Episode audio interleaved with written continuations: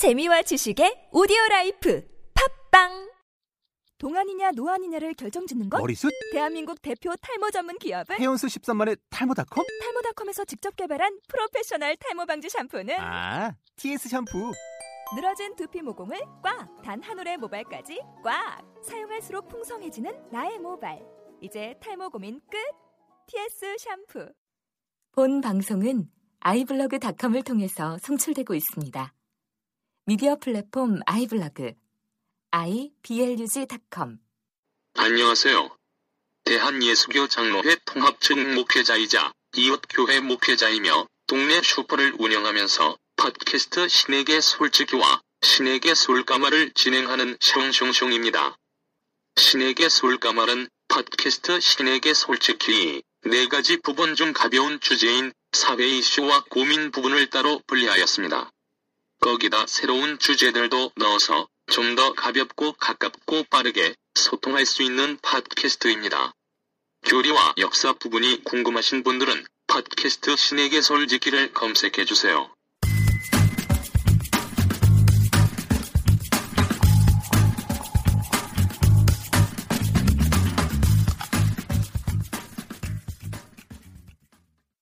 오늘 방송은 팟캐스트 신에게 솔직히 4화 다섯 가지 패러다임을 먼저 들으시고 들으시면 이해가 쉽습니다. 오늘 특별히 사회 이슈는 아니고요. 종교 이슈에 대한 이야기를 하려고 합니다. 이 신에게 솔직히 방송을 시작하면서 페이스북을 하기 시작했습니다. 지금 현재 뭐 100명 안 되는 친구들이 있지만 그 친구들이 공통적으로 박성업이라는 사람을 언급을 많이 하더라고요. 그래서 저는 뭐 누군가 해서 한번 찾아봤습니다. 찾아봤더니 이 사람이 선교사더라고요. 아니, 목사도 아니고 그렇다고 성도도 아니고 선교사는 뭔지 제가 알기로 뭐 선교 교육을 이렇게 받았는지 요즘에는 뭐 어정쩡한 신분들은 다 이렇게 선교사라고 하더라고요. 어쨌든 이 사람이 추구하는 것들을 봤더니 좀 희한하더라고요. 이 사람은 우선 그 북한을 엄청나게 싫어합니다. 주적이라고 생각을 해요. 그래서 뭐 김일성, 김정일, 김정은 아주 뭐 사탄이라고 생각을 합니다. 또 이승만 대통령을 아주 존경해요. 그리고 민주통합당을 빨갱이라고 얘기합니다. 그리고 독재, 박정희 독재, 전두환 독재를 그렇게 싫어하지 않아요. 그거 친일도 그렇게 싫어하지 않는 것 같습니다. 그러면서도 이게 좀 판타지 소설 같은 걸 많이 읽었는지 모르겠지만 아니면 무슨 옛날에 오맨 이런 거 그런 뭐 영화들을 좀 봤는지 모르겠지만 그 종말론적인 이야기들 요한계시록에 나오는 어떤 뭐 6, 666또 뭐 베리 칩 뭐 몸에 이렇게 심는 칩 이야기 또 프리메이슨 이야기 거기다가 이 사람은 또 귀신도 본다고 그러더라고요. 하나님께서 또 직접 계시로 말씀도 하시고 저는 이분을 보니 보면서 좀 이거 뭘까? 대체 이 사람은 뭘까? 그리스도인 맞나? 아니 뭐 뭐 하는 사람이지? 뭐야 이건? 뭐 이런 생각들을 하게 됐습니다. 그냥 뭐 특이한 사람이구나 라고 생각하고 말았어요. 근데 이제 사람들이 이 박성업 현상이 뭐냐? 대체 이 박성업이라는 사람이 왜 이런 사람이 나왔냐? 그런 이야기들을 하, 는 거예요. 그래도 뭐 저는 뭐 꿋꿋하게 이런 사람도 있고 저런 사람도 있고 뭐 좀 세상에 특이한 사람 많지 뭐 그렇게 생각하고 넘어갔습니다. 그런데 제가 이 하나님 없이 하나님 앞에 시간에 이 카톨릭 신학자 한스킹의 이 다섯 가지 패러다임들을 설명하면서 이 패러다임 시대 정신 가운데 교회가 어떤 것을 계속 고백했느냐에 대해서 이제 몸이 아프다 보니까 한 번에 쭉 이어서 녹음을 못 하고요. 찔끔찔끔 녹음을 했어요. 그러다 보니까 생각하는 시간들이 좀 더 많아졌죠.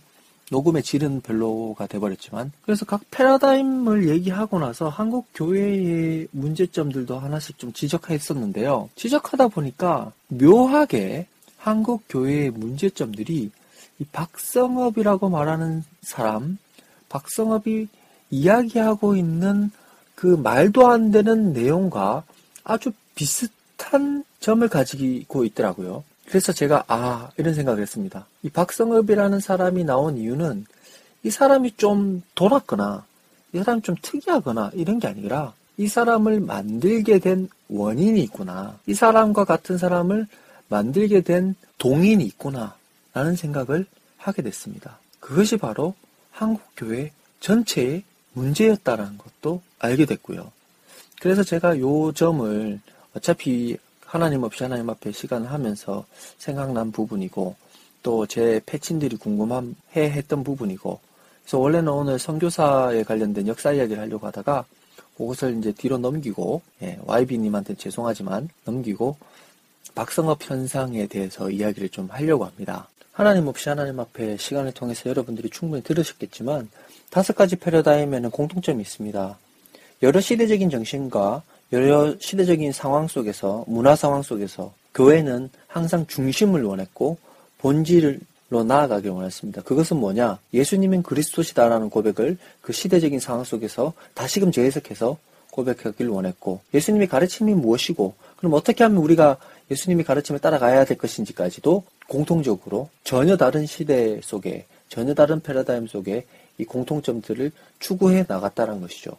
제가 여러 가지를 설명드렸지만 한국교회의 문제점은 여러 가지 패러다임을 가지고 있었는데도 불구하고 단 한 번도 그런 것을 매개하거나 재해석할 수 없었다는 것입니다. 그것은 물론 2000년의 역사 속에 다섯 가지 패러다임이 있었던 것과 100년의 역사 속에 다섯 여섯 가지 패러다임이 있었던 것 전혀 다른 이야기이기 때문에 충분히 여러분들이 이해해야 되는 것입니다. 이것은 뭐 한국교회가 약해서 한국교회가 문제가 있어서 한국교회가 아무것도 몰라서 이렇게 쉽게 치부할 상황은 아니라는 거예요. 100년 안에 여러분들 몇 가지의 패러다임이 빵빵 터졌습니다. 정신 차릴 수 있겠습니까? 지금 뭐 대선 했는데 51% 49%에서 대통령 당선됐어요. 아직도 빨갱이라는 거 얘기하면서 51%가 빨갱이가 대통령 되는 걸 원하지 않아서 당선시켰어요. 지금 우린 그런 시대 속에 살고 있습니다. 그게요, 그 사람들이 잘못, 문제가 있는 것이 아니고요. 이 패러다임이 너무 혼란스러우니까 또 권력자들이 그런 패러, 패러다임을 가지고, 가지고 자기 기득권을 계속 사수하니까 사람들이 거기에 따라가는 거예요. 패러다임에 뛰어넘지 못하게 교육받은 거기 때문에 그렇습니다. 사회도 그런데 교회는 어떻겠습니까? 교회는 더하죠. 제가 천천히 역사를 통해서 이야기를 해드리겠습니다. 처음에는 물론 이 개신교가 우리 한 민족 땅에 올 때 개신교는 근본주의적인 개신교가 왔습니다. 때문에 물론 신학이 얕을 수밖에 없어요. 문자적으로는 그냥 무작정 믿는 거잖아요. 후에 뭐 비평 방법론 이런 거 다 들어와도 다 빨갱이라고 몰아가고 예, 다 자유주의 신학이라고 해서 다 몰아갔습니다. 남는 게 없었어요. 기초가 약했어요. 거기다 선교사들은 선교 정책을 통해서 이거 다음 이 3-2화 때 제가 역사 시간에 얘기할 거지만 선교사 정책을 통해서 선교사들이요 그 당시 22, 23이 너무 어린 나이에 왔어요. 제대로 된 수업을 받고 온 사람들이 드물었습니다. 수준이 낮았다는 거예요. 그러다 보니까 선교사들은요 자기보다 더 많이 아는 것을 원하지 않았습니다. 그래서 선교 정책에 한민족 지도자들은 선교사들보다도 못 배우게끔 선교 정책에 나와 있습니다. 워낙에 근본주의적이고 한번 보세요. 근본주의적이고 거기다가 선교사들이 그런 정책을 가지고 있었고 그렇다 보니까 시작부터가 이 토양 자체가 신학적인 토양이 뿌리 내릴 만한 상황이 안 됐습니다. 전혀 수준이 낮았다는 것이죠. 거기다가 어떤 일이 있었습니까? 일제 침략 때문에 박해를 받고 있었죠. 희망이 없었어요. 묵시 문학적인 패러다임이 와버린 거예요. 그러니까 목회자들이 뭘 설명할 수 있겠습니까? 제대로 한 본질로 나갈 수 있겠습니까? 못 나가요. 뭘 했겠습니까? 신비적이고. 왜냐하면 성경을요, 요한계시록을요, 그 당시의 문화나 상황과 배경을 생각하지 않고 그냥 문자 그대로 이해를 해버리니까 막 무서운 얘기들이 막 나와 있잖아요 요한계시록에. 그 그대로 받아들인 거예요. 그러니까 종말론적인 묵시적인 어떤 사상들이요 아주 무서움이 돼버렸어요. 나중에는요 토양이 없고 신학적인 수준이 나는 목회자들이 성도들 앞에 자기의 권위를 세우기 위해서 그것을 이용하게 됐어요. 내 말 들어. 이대로 하지 않으면 너 다 지옥 가. 이런 식으로 돼버린 거예요. 또 그런 상황 속에 또 어떤 것이 있었습니까? 원래 우리 민족이 샤머니즘 성향이 엄청 강한 민족이에요. 그래서 막 돌을 닦고 또 안악네들은 물 떠다 놓고 정화수 떠다 놓고 빌고 이건 너무 잘했어요. 심지어 배가 아프도 어떻게 합니까? 엄마 손은 약손이 가죠. 뭐 오른쪽으로 돌리는지 왼쪽으로 돌리는지 모르겠지만 그런 식으로 했었어요. 동짓 날도 그렇고 애가 태어나도 그 집으로 해갖고 고추 매달고 숯 매달고 아주 전부 다 다 샤머니즘적인 거예요. 이것은요 당시의 헬레니즘적인 시대 배경 속에 교회가 헬레니즘적인 이단들을 쌓았던 그 시기보다도 더 강한 패러다임일 수 있었습니다. 근데 제가 말씀드렸잖아요. 워낙에 기본이 없었다고. 그리고 그 목회자들도 샤머니즘적인 생활을 하다 온 사람들이었어요. 길선주 목사 같은 경우 원래 도인이었습니다. 그 사람. 새벽 기도도요. 그 사람 도 닦는 시간이 변해서 새벽 기도가 된 거예요. 물론 다른 순수하고 하나님을 향한 마음에서 새벽 기도로 나아간 것도 있지만 이것은 제가 어, 지난해 시간에 새벽 기도에 관련된 이야기들을 했었죠. 그것을 들어보면 자세하게 긍정적인 부분들을 많이 설명을 했었습니다. 원래 샤머니즘적인 사람들이 목사가 됐다고 해서 달라지지 않습니다. 거기다 신학, 신학적인 토양도 없고요. 기본도 안 돼 있었어요. 어떻게 변하겠습니까? 착각을 하게 된 겁니다.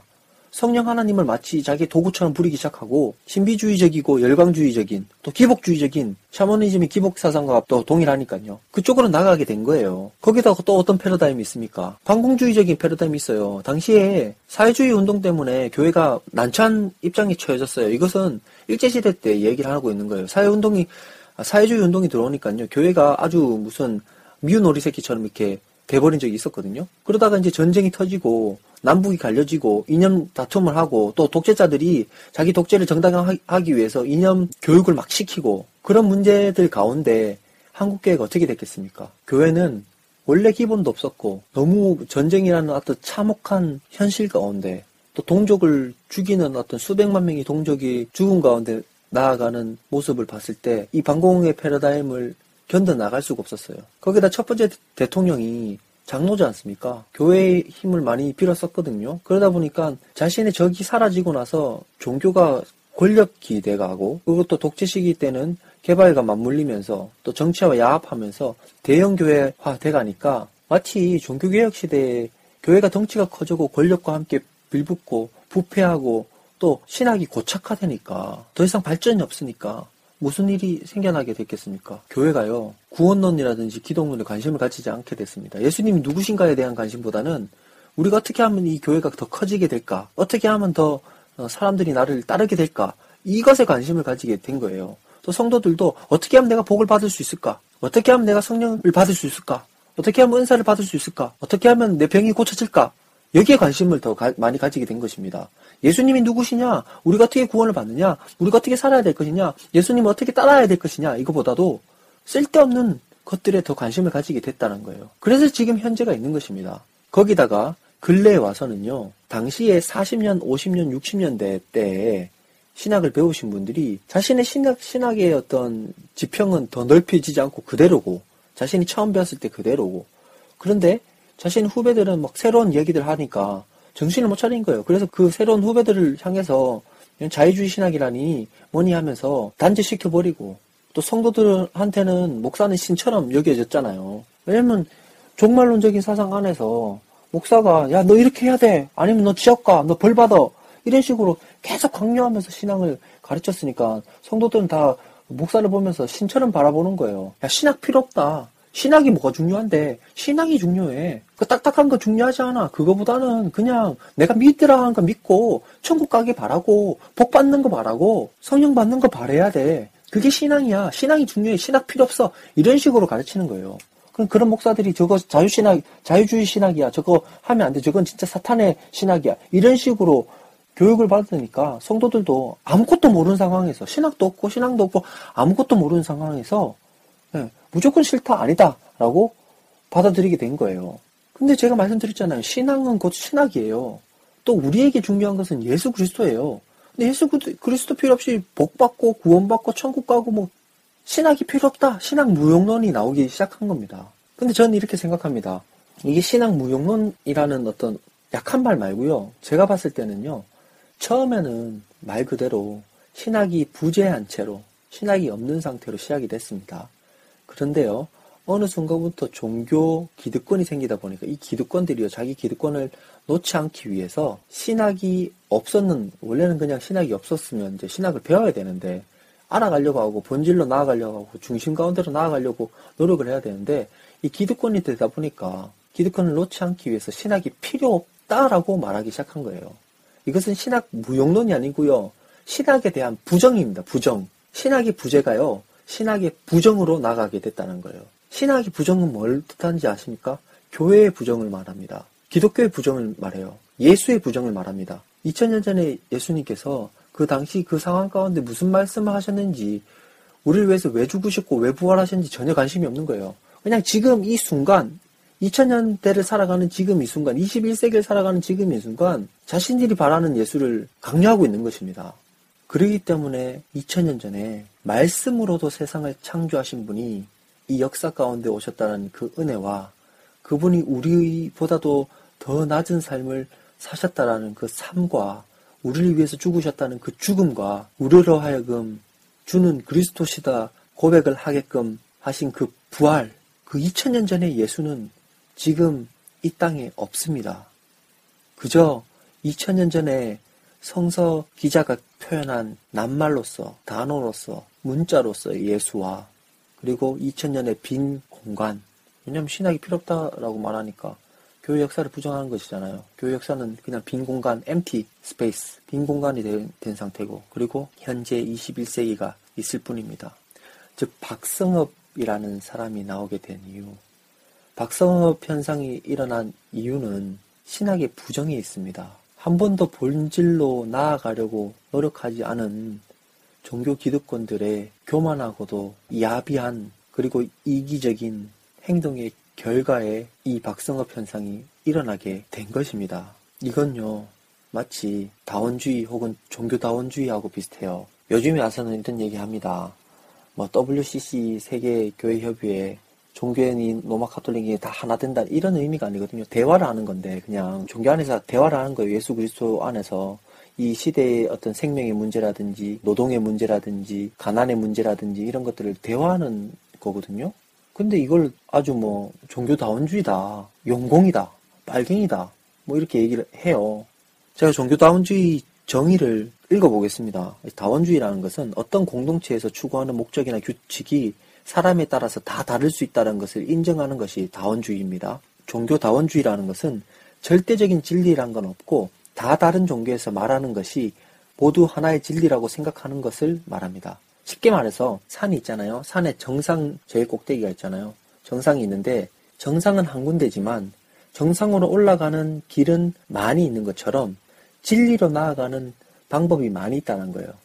그래서 어, 이 말은 뭐냐면요.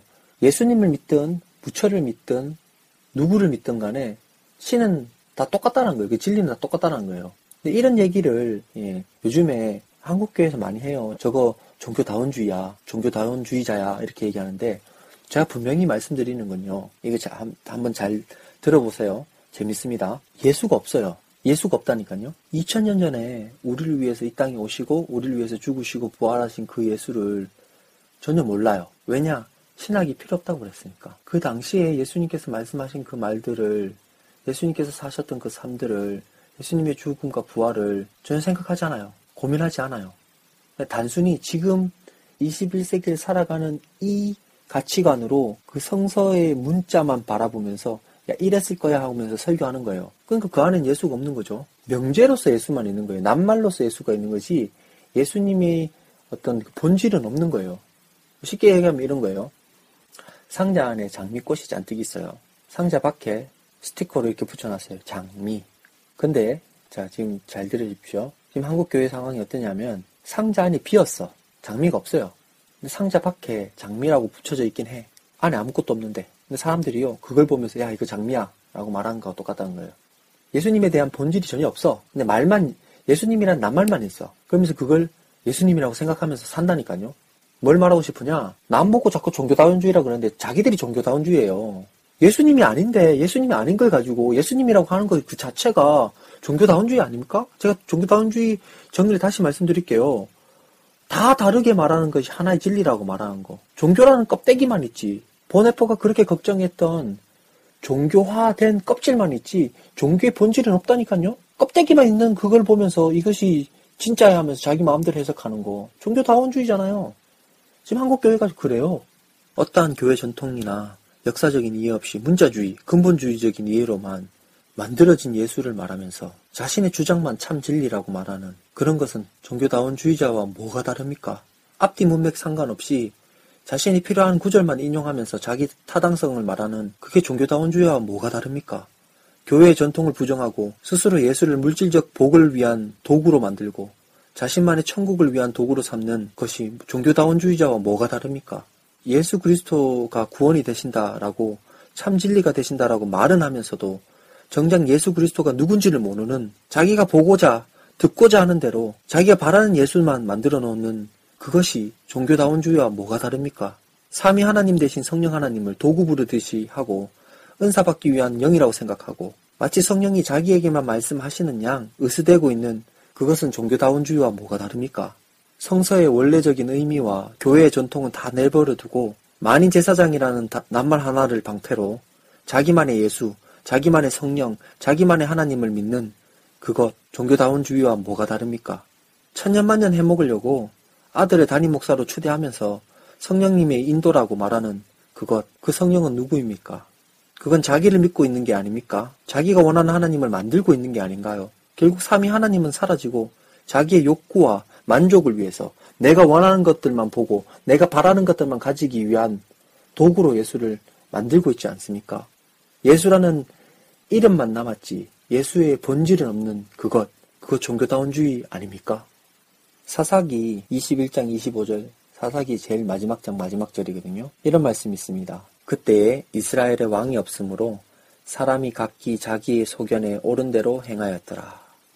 우리의 왕이신, 우리의 중심 대신 예수님이 없으니까 자기의 소견대로, 자기 원하는 대로 행하면서 사는 삶. 종교다원주의 아닙니까? 그게 지금 한국 교회라는 것입니다. 열광주의, 신비주의, 기복신앙, 반공주의, 묵신문학, 신자유주의, 여러 가지 패러다임에 짬뽕돼서 있는 한국 교회가 그렇게 당당하게 믿는다라고 고백하는 예수는 대체 누굽니까? 그 예수는 누굽니까? 소위 말하는 박성업 현상, 그것은 박성업 한 사람의 문제가 아닙니다. 박성업을 잊게 한, 그 박성업 현상을 잊게 한 것은 한국 교회 전체의 문제입니다. 본질이 없고 중심이 없고 우리 가운데 예수가 없는 다원주의적인 자기가 원하고 바라는 것들을 예수로 만드는 우상숭배와 똑같죠? 그런 행동을 하는 한국 교회의 문제입니다. 즉 박성업 현상은 신학의 부재에서 부터 시작해서 신학의 부정을 당당하게 말하는 한국 교회의 적나란 모습입니다. 보네포의 고백처럼 지금 현재 바로 이곳에서 주 예수 그리스도는 내게 누구인지 생각할 수 있는 우리들이 되었으면 좋겠습니다. 신에게 솔까말은 여러분들의 참여와 피드백을 원합니다. 페이스북을 하시는 분들은 숑숑숑을 검색해 주셔서 패친을 걸어 주시거나 G O O D S A R A M 12 골뱅이 한미일 단넷 곧 사람 숫자 12 골뱅이 한미일 닷 닛으로 메일 주시면 감사하겠습니다. 혹여나 함께 예배를 드리며 함께 신앙생활과 녹음을 하고 싶은 분들도 환영합니다. 검색창에 이웃 교회 숑숑숑을 검색하시면 블로그가 검색이 될 겁니다. 좋은 이웃들이 많아졌으면 합니다.